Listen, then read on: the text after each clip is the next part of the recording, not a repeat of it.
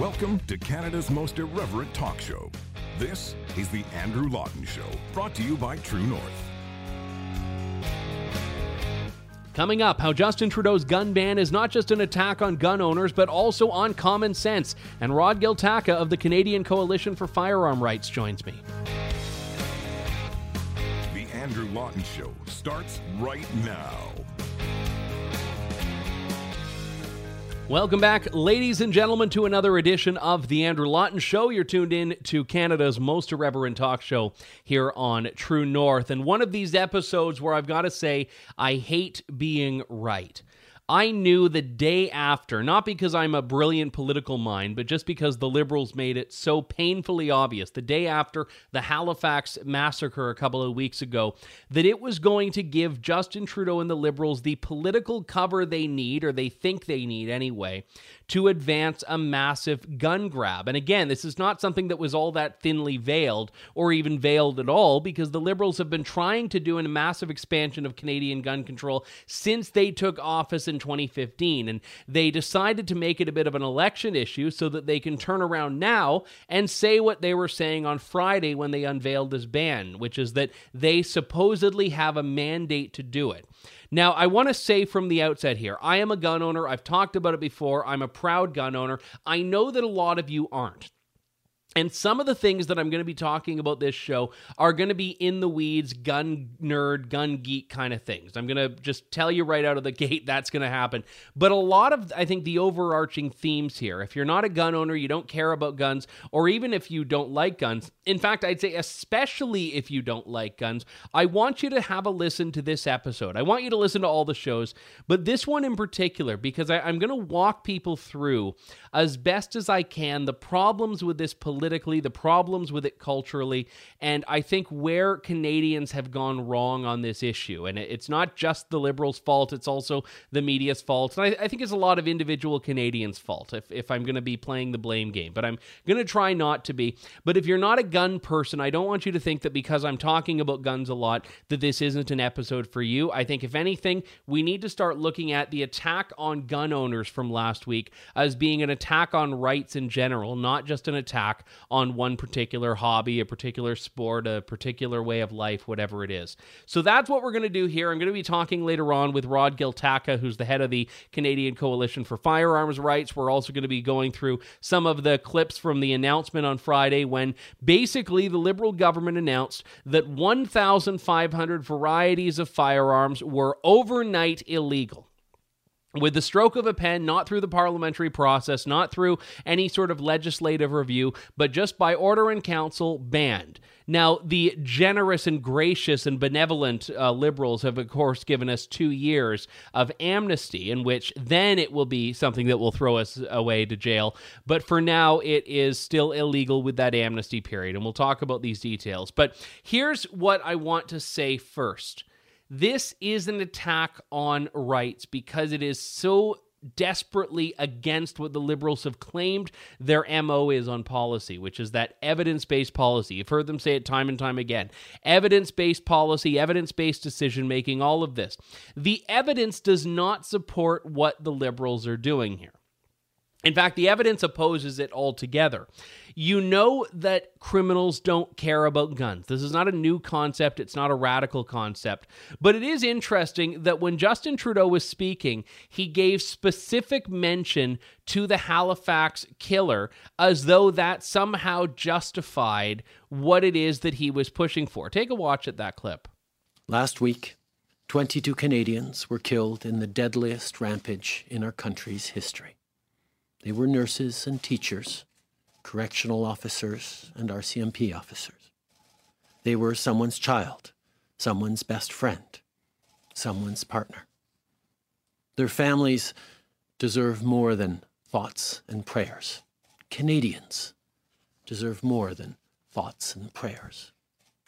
So his rationale is that these mass shootings have happened in Canadian history. Yes, they have. It's horrific. It's evil. The one in Nova Scotia area, I say Halifax. I'm sorry. I know it's not Halifax, but the Nova Scotia killing was one that really holds the honor, if you can say something like that, of being the most fatal and deadly in Canadian history, which is just absolutely terrible that any of these things have happened.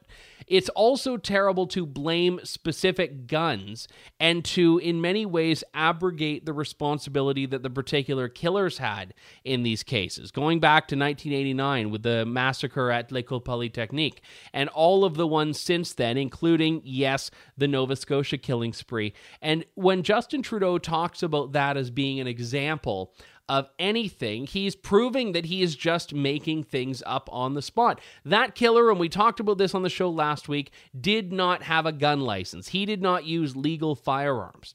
So, this ban of so called 1,500 types of firearms uh, doesn't actually mean anything to someone who already was not lawfully entitled to own them and had ignored the law or circumvented the law to get his hands on guns. And we know that this guy had multiple guns. The specific models haven't yet been revealed.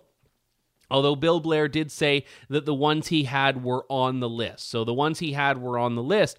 But that proves the point. That absolutely proves the point that if this ban had been in place three months ago, six months ago, a year ago, it wouldn't have made a difference because the guy already went around the Canadian government's approved mechanism for acquiring firearms if anything, what the Nova Scotia killing demonstrates is that the gun control regime in Canada is fairly strict, but you cannot stop someone who has evil motivations from going to pursue those through some other means than what the government thinks is possible.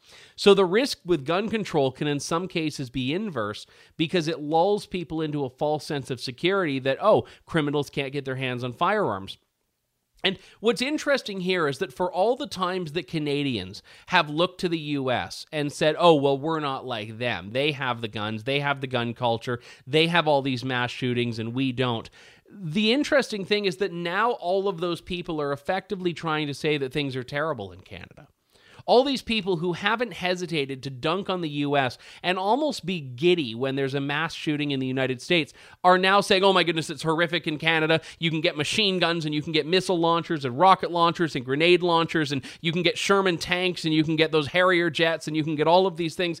When I'm like, well, wait, you've been claiming the moral high ground against the US for years, saying that they have those guns and we don't. And now all of a sudden there's an AR 15 on every street corner and it's gunning down people. You can't even go to the grocery store without dodging bullet fire. That's basically the rationale from the PolySeSouvient people and a lot of the gun control advocates that now include the Liberal government.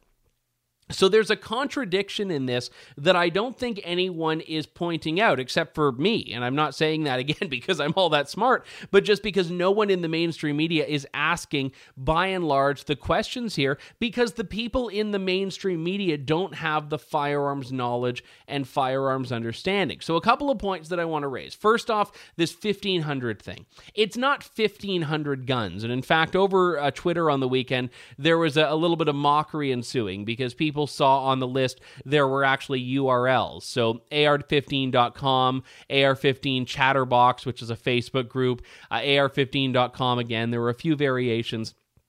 And people thought that this was actually uh, just this ridiculous example of government incompetence because websites ended up on the list. And, and as it so happened, that website, AR15.com, had released a couple of not even models, but stamped parts, where on uh, one of the lower receivers it would stamp the website URL, or on the Facebook group it would stamp that. And they only sold, Jen Gerson from formerly of the National Post figured this out, they only sold like three or four dozen of these guns. Like they were not actually a mass produced model but that was enough to get it on the banned list in Canada. So in in any case, I think it's sign of government incompetence for a different reason. It's not that they put things that aren't even guns on the list. It's that they were so insistent on claiming that there are 1500 assault rifle types that you can get in Canada uh, as of 2 weeks ago that you can't get today that they were just putting anything they could think of It would be like if, for whatever reason, the government wanted to ban the Ford Focus. And they say, We're banning the Ford Focus. It's been used in, in so many uh, crimes, so many issues. We're banning it. And the list they give is the Ford Focus, the Ford Focus SE, the Ford Focus ZX, the Ford Focus ME, the Ford Focus LE. And then under these, they, uh, they subdivide and say, Oh, no, no, the Ford Focus ZX with the uh, spo- double spoiler, the Ford Focus ZX with the red paint, with the green paint, with the yellow paint and they're trying to make it look like things are bad in Canada and so bad in Canada that when you read this, you're like, oh my, I, I, had no idea how many machine guns there were or fully automatic guns. And that is not what's happening. There are really nine core firearm types that are on there. Most of them are non restricted. The most notable of them are the Mini 14, which is a, great rifle that many people use for hunting. It's great for sport shooting as well and the AR 15, which is one of the most popular semi automatic firearms in North America. Now, we don't have a huge track record of violence in Canada in general. The, the fact that you could rhyme off most of the country's mass shootings, well, all of them are terrible, is indicative that we have gun violence under control here. The gun problems we do have, by and large, are from gang violence and inner city issues, which is why the chiefs of police and police departments say that gun control isn't going to do anything. It's illegal handguns that are being smuggled across the border, it's not anything else. So, what's fascinating here is that the AR 15, which is probably the most vilified gun for reasons that don't really make sense, is used and yeah, has been used in horrific acts of violence in the US. But I've mentioned this point before and it bears repeating. The reason why you see the AR 15 used in more shootings is not because the AR 15 is a deadlier gun. It's not because it's more dangerous than the Mini 14 or other semi automatic firearms. It may look more menacing and look more scary. The reason it's used in more shootings than other guns is because it's more popular. That it's that simple. You know, if there are more Ford Focuses on the road, it stands to reason you're going to see more Ford Focuses in car crashes. I don't know if you do, but I'm saying that if there are more of something, it's more likely just as a matter of statistics for you to see these things represented in stats and in samples. And that delusion that a lot of people on the left have that if you were to just take the gun control laws and carve a line around individual guns, that that's A, going to carve a line around all guns, and B, that it's going to take away the motivation that someone had to commit a crime.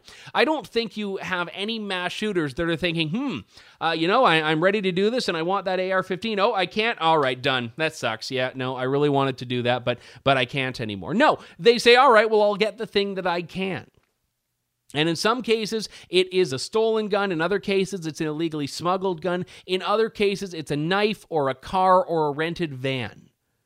So, this gun control delusion, this utopian society where if you just take away the, the, the very surface level tool, that someone's desire to commit a crime disappears and goes away and then they just start you know devoting their life to singing show tunes instead is just so asinine. And i'm not making light of something serious here. I, i'm showing how dangerous the gun control proponent mindset is on these sorts of issues because they honestly believe that you can legislate these problems away they believe you can legislate these problems away, and you just can't because for years people thought that that happened in Canada, and still a Nova Scotia killing happens. Still La Loche happens. Still Moncton, New Brunswick happens. Still uh, Nathan Cirillo and Patrice Vincent, Parliament Hill 2014, it happened. So you can do anything and everything, and you can never get down to zero. But the problem is is that that number being anything other than zero is what gives a lot of politicians that want to take your rights the moral and political cover to do so. And this is what's happening with gun control. So the liberals want you to believe that you are living in a war zone right now and you just aren't. You just aren't. No one's feeling unsafe. No one in standard suburban Canada or even urban Canada, I'd say, by and large, with the exception of maybe a few pockets, is thinking, you know what, I'm worried about getting gunned down every time I leave my house. And if you meet one of those people, please let me know and I'll have them on the show because I want to talk about this.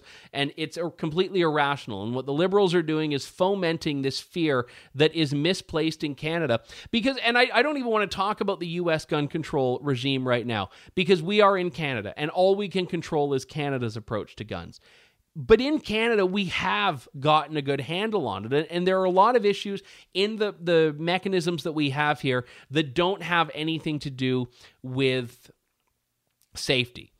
For example, the idea that you need to get a piece of paper to uh, bring your gun from home to the range and back. And, and I know that this was a change that the Harper government put in where it was part of your license, which made sense, but the Liberals fought that. The Liberals said, no, you need to have authorization from the government to pick up your guns from home and go to the gun range or to move or to do one of these other things.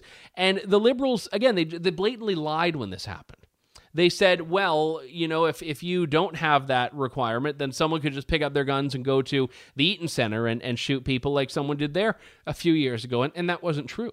That wasn't true at all. What it meant is that people who have been vetted, who have been approved, who are lawfully owning guns, who are using them for a lawful purpose, don't need to go through an extra step that is only a bureaucratic one, that serves only to embolden the bureaucracy and does nothing for public safety.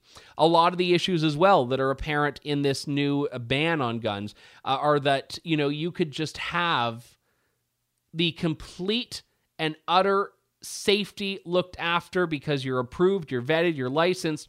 But oh, this gun, which does the same thing as this gun, you can own one but not the other. And that's an example with the Mini 14 and the AR 15. Both are, are, fundamentally the same gun, same ammunition, same rate of fire. Uh, one is wood stock traditionally, one is black stock. The black is restricted, the AR 15. The brown is non restricted. The irony, of course, being that you can get the Mini 14 in black stocks because they realize that people want to trick them out and make them look like AR 15s. And one of the biggest sources of pushback on this from people is why why do you need it why do you need it and and you know it, it's I fear like I'm preaching to the choir here, but I also think I need to go through these for people that aren't members of the choir or even the congregation yet. It's not about need. It is about want. And if that sounds petty and that sounds selfish, fine. But hear me out here. We do not have a society based on needs. We don't. No one has to prove to the government or should have to prove to the government why they want to own a piece of property that is otherwise legal, with the exception of firearms. I mean, yeah, you need a driver's license, but for the most part, if I want to go and buy a car, I can buy a car. If I want to go out and buy seven cars, I can buy seven cars. I have to go through a process for it, but no one is there to tell me that I can't. And even if I don't have a license, no one is there to tell me that I can't buy cars and start amassing an arsenal of them. So for most people, they would say that you don't need a firearm. Okay, fine. But some people, and I'd say actually even the liberals right now, aren't even saying that. They're saying we know that guns are used for hunting. We know they're used for farmers. We know they're used for all of these things. We don't want to go after those things.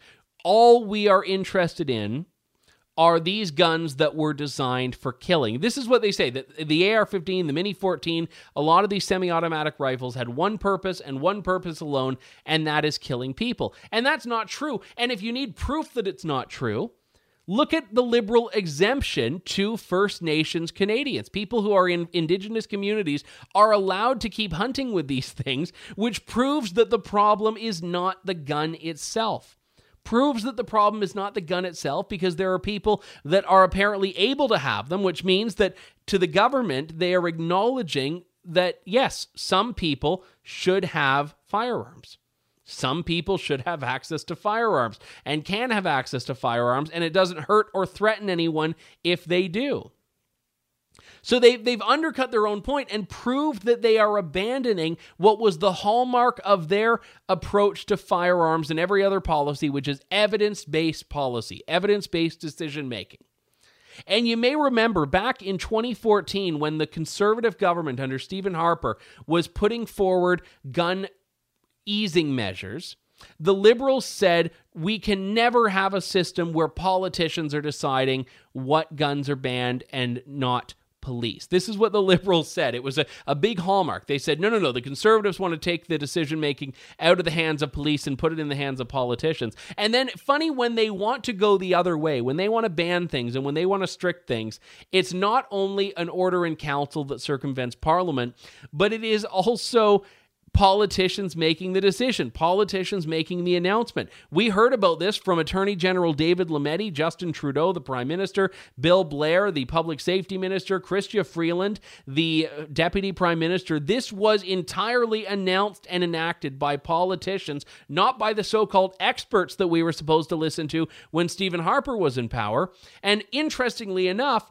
that's because all of the experts are saying that Trudeau is wrong all of the experts are saying that they actually support keeping the gun control measures where they are because it does not solve things. So all of a sudden, when the police happen to disagree with Justin Trudeau, it's oh no no, we got to listen to the politicians, not to the police. In any case, we got to take a quick break. When we come back, more of the Andrew Lawton Show here on True North. Stay tuned. You're tuned in to the Andrew Lawton Show. I said at the beginning of the show, I, I want to walk you through where I think things have gone wrong here. And, and one of the, I think, hugest problems in the gun discussion in Canada is that most of the people who are forging the discussion don't actually know much about guns. And there are two reasons for this. Number one, people who have just been raised in cities and have never been exposed to it you can't expect them to know everything. You can't expect them to know the difference between a semi automatic and a bolt action, a fully automatic and a lever action, and all of these things. And that's a, a big problem. And I, I, talked about this, if you may remember. I think I played a clip of the video from a different part of the speech back in when, whenever it would have been. I can't remember. But some months ago, I was in Red Deer, Alberta for a conference, and I, I was speaking about the divide between ordinary Canadians and the media. And one of the points that I raised was that the media is by and large forged by people from cities, from liberal arts programs at a few universities, and this forms the media. So there is an imbalance in that a lot of the people that are working in newsrooms across the country, even in smaller town newsrooms, by the way, they may have gone there because that was the best job they could get from a big city. So you get people that don't necessarily understand the rural way of life. And I say this as someone who was raised in London, Ontario, but I've made a point of trying. I, I identify more with someone who's from you know Bruce County than someone who's from downtown Toronto. And if you know where Bruce County is, you know what I'm talking about. If you don't, just think of whatever a rural county is near you. So that's a part of the problem. But the other part is that I think people need to do a better job of getting media aware of guns. And I, I, know that some of the gun groups have done this. They've done training workshops, they've done interviews and stuff like that. But one of the things that I'm convinced of is that once someone goes shooting, it will change their outlook on guns. Because once you do it and you realize that it's fun, and if you don't understand it, you start to understand it, that shapes the discussion because all of a sudden you, you, it's not inconceivable to you that this community of people want firearms. It's not inconceivable to you that there are people that enjoy shooting them and, and like shooting them. And if you shoot a gun with high recoil and then you shoot an AR 15 and realize, oh, well, that's actually, you know, not so bad. It doesn't rip my shoulder out. You understand why certain things have the appeal that they do. So I would love to see any reporter that's writing about guns go out to a gun range. And if you're a gun owner and you have a relationship with someone, invite them out. Do that. And there are a lot of them that will say, no, I don't like guns. I don't want guns. I don't want to touch them. That reveals their bias right there. There are, I think, a lot of people in the middle that would say, yeah, I, this is an experience I should have if I'm going to write about it. And I think that goes for a lot of things where if you are going to be reporting on something, it would be useful to know a bit more about it. And that's not to say that reporters have to be experts in every subject matter. It's that with firearms coverage, that's when I see the most factual errors in stories. That's where I see the most factual errors in stories when people are writing about guns that don't exist. They're mistaking semi automatic and fully automatic. And at Trudeau's press conference Friday, there was even a, a, reporter, I don't even know who it was, who had asked about this about, oh, the fire, the, the, the automatic firearms that you're banning. And it could have been a misspeak. It could have just been that she meant to say semi automatic, or it could be that she didn't know the difference. And no one corrected it. No one, certainly not Trudeau, he didn't in his response correct it. So the liberals were saying that mass shootings are more common, that gun violence is normalized, Canadians deserve more than thoughts and prayers. That was the, the core Trudeau message. Chrystia Freeland said that it's a feminist policy if you want to put gun control forward because women in abusive homes and domestic violence situations have to fear guns. Uh, you also then have all of the discussions going on about military grade. This is I didn't get to this earlier in the show. The liberals and then the media start reporting it, saying military grade weapons, which is even worse than assault style weapons, in that both are untrue. No militaries are using AR 15s and Mini 14s. No militaries are using these. They are civilian market firearms. They're made to look like some law enforcement guns and military spec guns, but they are made for the civilian market. They don't go fully auto, they aren't assault rifles. But assault rifle is a term that has lost its meaning because the media uses it for guns they don't like. That's the definition of an assault rifle, a gun that the liberals want to ban. And now they've banned assault rifles. They haven't even banned all semi automatic guns. And I don't want to give them ideas. There was one that I thought would go that I have that didn't get banned, so I'm not even going to mention the name of it. Uh, I have an AR 15, so that's now illegal. And for two years, I can move it only for the purposes of destroying it or turning it into police. And the interesting thing about the AR 15 is that I'm actually moving. My wife and I are moving in a few weeks, and that was not in the order in council listed as an approved usage that you cannot move. That wasn't there. And I was worried. I'm like, will I have to surrender it just because they won't issue me an ATT? And I reached out to the RCMP about this. Sorry, I reached out to Public Safety Minister Bill Blair about this, and then they kicked me over to the RCMP, who I'm very grateful responded right away. And they had said on this, and I'll, I'll read it because it, it's just so criminal, quite frankly. An individual will not require an authorization to transport as they may transport their firearm device one time to return home with the firearm if it was not at the owner's residence at the time the prohibition came into force. So, this means that if your gun is over at Chuck's house, you're allowed to bring it home and only bring it home. But the RCMP continued this would qualify in the case of a move to a new residence. Under the amnesty, the newly prohibited firearm must be transported by vehicle as long as the route taken is reasonably direct. The firearm must be unloaded with no ammunition present, yada, yada, yada. So I can't, you know, stop for dinner at the way. I, I can't do all of these things that I might do if I'm driving around the city. But the fact that now, whether I can move from one address to another, as is constitutionally guaranteed, by the way, freedom of movement within Canada. Now I have to basically go to the government and say, Do I have permission to bring my property that I legally own from one house to the other?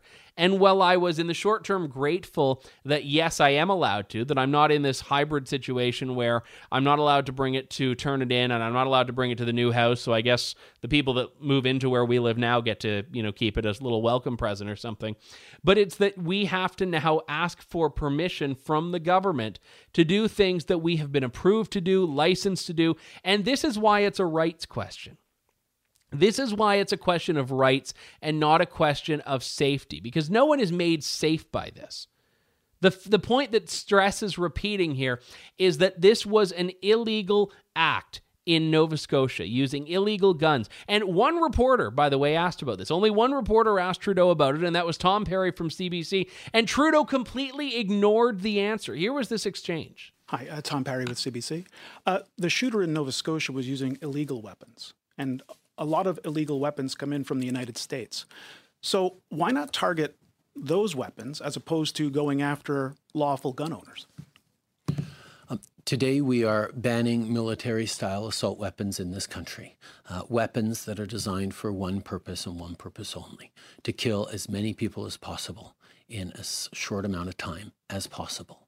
Those guns have no place in Canada, and the measures we're putting forward uh, will uh, reduce the amount of those guns in Canada and eventually uh, you know, keep more Canadians safe. Uh, but there is more to do. Uh, there are uh, more uh, measures to take, and we look forward to moving forward on those. And for those, I'll turn it back to uh, Minister Blair. I mean, I know that Justin Trudeau doesn't like answering the questions, but here we are with a, a question that actually, I think, cuts at why this announcement was so inept and so off base, and he completely ignores it. And Bill Blair then chimed in and said, Well, you know, I can confirm without saying that the gun this guy used was on the list. But Bill Blair did an interview on the weekend on CTV's question period with Evan Solomon, and he claimed, and I have no idea how he's claiming it, that this ban would have prevented the criminal from going on his killing spree. Take a watch at this. As far as we know, the guns used in the Nova Scotia mass murder were purchased in the U.S. and smuggled here. So, to begin with, would this ban that you've introduced had any impact on that situation? And the answer to that is yes, Evan. Uh, the, the, uh, you know, I'm not, not, going to discuss. It's up to the Mounties to disclose the weapons uh, and and their origins in, in, the course of their investigation. But I think when that information is available, Canadians will understand its relevance to the, the steps we have taken today. I, I don't even know how he is twisting whatever it is he's twisting to get there. Right? This is like going from point A to point potato, and I have no idea the route that he traveled to get there. Because right now, what the Liberals are doing is fear mongering. They're trying to overinflate the risk of gun violence in Canada. They're trying to muddy the waters by talking about types of guns that are already illegal. You can't get an assault rifle. On this list of banned guns were missile launchers and grenade launchers, things that you couldn't get. And I was kind of marginally disappointed because I'm like, wait, I could have gotten a rocket launcher all this time. No, they were banned as well, but they wanted to pad out this list to make it look like things were more dangerous in Canada than they actually are. And what's worse is that the Liberals were positioning this not as a panacea, but as a first step. Bill Blair said there's much more to do. Justin Trudeau said there's much more to do. And all of us in Canada are going to have to just sit back and wait to see how they expand this further down the road. And we know it's going to be handguns that are next. We know it's going to be uh, tra- uh, trying to fine tune this supposed buyback scheme. But ultimately, no one is getting more free as this process unfolds. We've got to take a break. When we come back, we'll talk to Rod Giltaca here on The Andrew Lawton Show. Stay tuned. You're tuned in to The Andrew Lawton Show. One of the things that has come out of this just ridiculous announcement from Friday has been a, a, bit of unity from the gun rights community. And one particular push is to get Bill Blair out of his job. I want to talk about this and some other aspects of this with Rod Giltaca, CEO and Executive Director of the CCFR. Rod, thanks for joining me today. Thanks for having me, Andrew. So let's talk first off about Bill Blair here, because every time Bill Blair has said something about guns as the liberals have been planning this, it, it's typically been wrong. From, you know, talking about the assault rifle issue, talking about how police are apparently pushing for this, even though most of the comments I've seen have been against this type of gun control. Uh, why is Bill Blair, in your view, the problem here?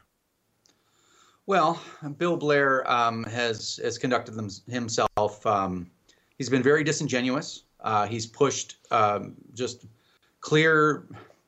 I'm trying to watch my language. He's lied to Canadians time and time again. Forget about watching the language when it comes to Bill Blair. Um, and he's lied to me in person uh, when we had the infamous Bill Blair uh, video. Um, and he's just, yeah, he's just acted in such a way uh, that it's beneath the office of a government minister. And uh, and Canadians, uh, whether they know it or not, are um, they're the victims of it. A point I raised earlier in the show is that the Liberals made a, a, big stink back in, I think it was 2014, about how it should be police and not politicians that are making these decisions. And it's interesting that now it, it seems like all politicians should be the ones having the power in their eyes. Well, of course, right? So it's, again, they say one thing and they do another. The duplicity of the of the Trudeau government is is actually worse than I've ever seen in uh, in my life, and I've been around a little while. Um, but again, it's everything's for a political purpose. Leveraging Nova Scotia, what happened there? That's not a that story was not a gun control story, uh, but um, nothing nothing is is out of bounds for this government. So let's talk about the response because I, have spent a, a, bunch of the show already complaining, and I think there's reason to do that and talking about why things are wrong. But I also don't want this to become a, a point of defeat for gun owners in Canada who, who number in the millions here. And I know that a lot of people have focused on the fact that it was an order in council and not going through parliament. I get concerned with that uh, approach to it because I know that if they do go through Parliament, they're going to get the votes. It, it's that simple right now. So I, I don't want to make that the the linchpin of this. But but is there a response here that doesn't involve a change of government? Well, they are they're more than and than legally entitled to to file OICs. They can do that. Um, the CCFR spent all weekend um, talking with legal counsel and outside counsel as well to see what can be done. Uh, we're working on that. We should have an answer uh, shortly on whether there's anything, but the government's legally allowed to do that. And when it comes to legislation, they they have a majority government. The bloc will vote any way that the liberals ask them to vote if there's something in it for Quebec. They are a a provincial centric federal party. So, you know, um, honestly, the only way to, to, to, to get our rights back, or even just to get these rifles back from this most recent ban, is just a, a complete change of government. And not only that, but to hold the government that we elect uh, accountable. For. No, no, no easy answers, Andrew. What do you make of the double standard ingrained in this between Indigenous Canadians and non Indigenous Canadians? Because this is a point that I feel kind of undercuts what the liberals are saying, which is that the guns themselves rather than the owners are the problem. Well, the duplicity of, of the Trudeau government, right, in action again. But you know, when it comes to that, a few I've had a few people ask about that, how I feel about uh, Aboriginals being able to hold on to their guns. I think they're talking specifically about the firearms that were previously non-restricted. They're not talking about ARs. Aboriginals were never allowed to hunt with ARs, regardless as long you know as far as I'm aware. Um, and the you know we we sat down uh, to a technical briefing right after this happened with public safety, and basically the situation there is that the Aboriginals who are hunting with any of these guns, let's say it's a Stag 10 or something, back until they find a suitable replacement. So um, I don't think specifically it's like okay, all you guys are exempt. It's I don't think it's really like that. It's not not that I want to defend them, um, but uh, but I don't think that's the way it was framed. And one of the other reasons why you saw this, and you also saw a two-year amnesty, and was overtly communicated to us during that briefing was the government has no plan. They have no buyback plan. They have no nothing, and they had nothing to offer us. So what they did was, you know, it's funny because I was doing interviews all morning since three in the morning this morning, and you know, I was asked repeatedly you know, what do you think of the timing of this? And I said the timing was purely political. The liberals are, are, are leveraging the suffering and the pain of Canadians to limit opposition to something that they shouldn't have done in the first place. And then the, the answer is, well, they, they promised to do this. I'm like, yeah, five years ago they've been promising, but they waited till now. And then you look at the regulation and it's extremely rushed. So, you know, this is this is the state of the Liberal government of Canada right now. That's actually a great point you raised about the lack of a plan because when Justin Trudeau was answering some of the questions or doing his version of that on Friday, uh, one of the things that he had pointed out was that we were going to be doing this anyway and we were just getting ready to put it out before the pandemic happened. And you're right that if that were true, there would be a comprehensive plan, not just a list of 1,500 uh, guns uh, or you know variants of guns just thrust out the door. So if it were the case that this was farther along, then why isn't there more to show for it? Yeah, there's nothing to show for it. It's a it's a plan that's cobbled together. Um, people in our community are very detail oriented. I'm sure you're aware of that. So mm-hmm. I've seen posts on Facebook about like, well, what's ar15.com.com? How how is that an, an, an AR model of AR? So there's all kinds of mistakes and and there's there's things that are left off the list, and it's just yeah, it's it's a mess. Uh, very similar to a lot of things that that uh, that this uh, this crew does. Um, but I don't know. Uh, again, it's all about politics, and uh, unfortunately, um, gun owners are sitting there. No matter how much they comply, no matter how rules they follow, how many rules they follow, no matter how ridiculous, we're the we're the whipping boy for for liberals in Canada, unfortunately we're in a, a, time right now of, of unparalleled and unrivaled economic challenge. You've got businesses that are shutting their doors, many of which won't be able to reopen. And gun stores have, by and large, been, I think, deemed non essential across Canada. You know, when a lot of them reopen, what will the economic impact be? Or will there be an economic impact of, of this ban? I, I, don't know how much, as a percentage of gun sales, AR 15s and Mini 14s are, but, but is are you hearing from your members? Because I know you've got members who are vendors here that this will uh, strain them? Well, anything right now is a strain, like literally anything. Mm-hmm. And these are unprecedented economic times. And I think the worst is yet to come, uh, personally. Um, but I don't know. Uh, you know, things like this, and and some people called this a knee-jerk reaction. It's not a knee-jerk reaction. Uh, this is this has been aimed at us for a long time. They just weren't prepared to do it. They saw their opportunity, so they took it. Um, I think anything that affects uh, business volume, anything that affects consumer spending, is going to have a, a, terrible effect. Everything's everything's magnified. Everything's compounded because of what's gone on with the COVID nineteen crisis. So it's it's a it's a lose lose for everybody.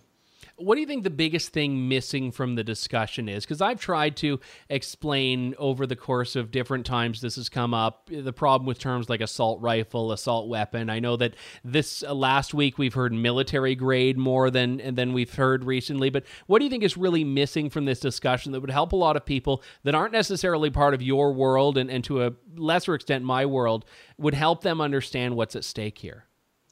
So that's an excellent question and it's an it's a critically important question to answer. So there's some in our community there's some very hard questions to answer. And what I find is after the you know the few questions are asked and satisfactory responses are given, it always ends up right down at the big question. Why do you need an AR-15? It's the hardest question to answer. I've been trying to explain to audiences and just recently the CBC 12 interviews in a row is that um, what people, not what non-gun owners have to understand, is that people that own guns and specifically expensive, um, very specialized niche firearms like an AR-15 or some of the other guns on the banned list, people that own those are very detail-oriented, law-abiding, careful, vetted individuals. So the people that own those guns, their lives, th- these firearms are centric in their lives. They're central in, in who they are. So the people that they associate with, their social connections, are all gun people. Um, they volunteer at their own expense, built 2,000 clubs across the country. They volunteer, they hold charity events there, they hold social events, they do sports, they create new sports. Everything that they do in their lives have to do with their pursuit, whether it's you're into show dogs or you're into something else or you know skydiving or whatever it is. It's central to who these people are. So when you're when Trudeau says something like there's no place in Canada for guns like this, what we hear is there's no place in Canada for people. That's what people have to understand because they don't have a they don't have a factual basis to attack us because it's licensed gun owners do not represent a disproportionate risk to public safety. That's proven. In fact, I don't know if you ever saw that conversation I had with Bill Blair. I got him to admit that. So anyway, that's really important. It's not it's not just a hobby. Go find a new hobby. Go find a new toy. It's not like that. And dismissing gun owners, millions of them, by the way, dismissing them like that is it's just not good behavior, whether it's about guns or anything else. Yeah, you know what the liberals have tried to do here is draw a line in the sand and say that you know grandpa's lever action is not in the same class as your Mini 14 or your AR-15, and uh, sure the guns are different, uh, as many guns and variations are different. But the line that I found the most egregious is that these serve one purpose alone and one purpose alone only, and that's killing people. And to me as someone who owns one of those guns i'm like wait that like what what is being said about gun owners here when the liberals say that the only purpose for these guns is killing people? No. That i mean that, that's just not true. But you're right there is something egregiously offensive in that. Well there is. So the the the full line is they're they're firearms designed these are g- guns designed to kill the most amount of people in the shortest amount of time. Yeah. And like 90% of what the Trudeau government says, people like Justin Trudeau and Bill Blair, it's an out and out lie. And that's a real problem. That's a problem for so many other reasons that we can get into later or some other time, right? But it's a lie. The AR 15, and I was actually wrong about this myself, was actually designed as a sporting or a hunting rifle first, and then it was adopted in the late 50s as a military rifle for the US military because what manufacturer doesn't want to sell their, their product to the military, right? It's big dollars. So and but at the same time, I want to be fair to both sides of this argument. It doesn't matter what the origin of the firearm is. You know, the Remington 700 is a military sniper rifle, but it's the most bolt action rifle in hunting in, in the world. So that's that's beside the point. Now, if the only use for this gun was to kill as many people as fast as, as possible, then why is it being issued to the RCMP? Is that their mandate? If you want to look for guns that are designed for that purpose, you'll look at light machine guns, heavy machine guns, mortars, And what I've been telling people that, that I've been interviewing with time and time again, this is not an AR-15 is not a military grade assault rifle. No. Those have been banned since 1977. This is a semi-automatic rifle only that was certified by the RCMP for safe use in Canada. Yeah, I think that's a hugely important point, and it, it, I think it's really necessary to get through the whole "why do you need it" problem. And and I mean, I've sometimes gone the philosophical route on that, which is that we are in a needs-based society. But you're right. I mean, a lot of the lines that have been drawn here are, are very arbitrary, very disingenuous. The one thing I would ask you in closing here, Rod, have you found? Because I know you've got a lobbyist who is a, a fantastic advocate, Tracy Wilson.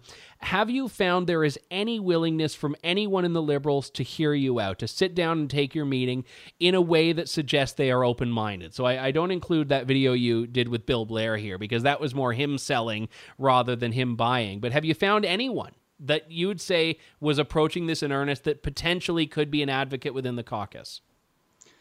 So I'm going to say no. Um, the Liberals are um, in line because I think the Liberals uh, uh, the the liberal whip does a good job in keeping everybody in line. Even even back in the C71 days, T.J. Harvey uh, from Eastern Canada was whipped into voting for Bill C71, and and I know that he opposed it personally.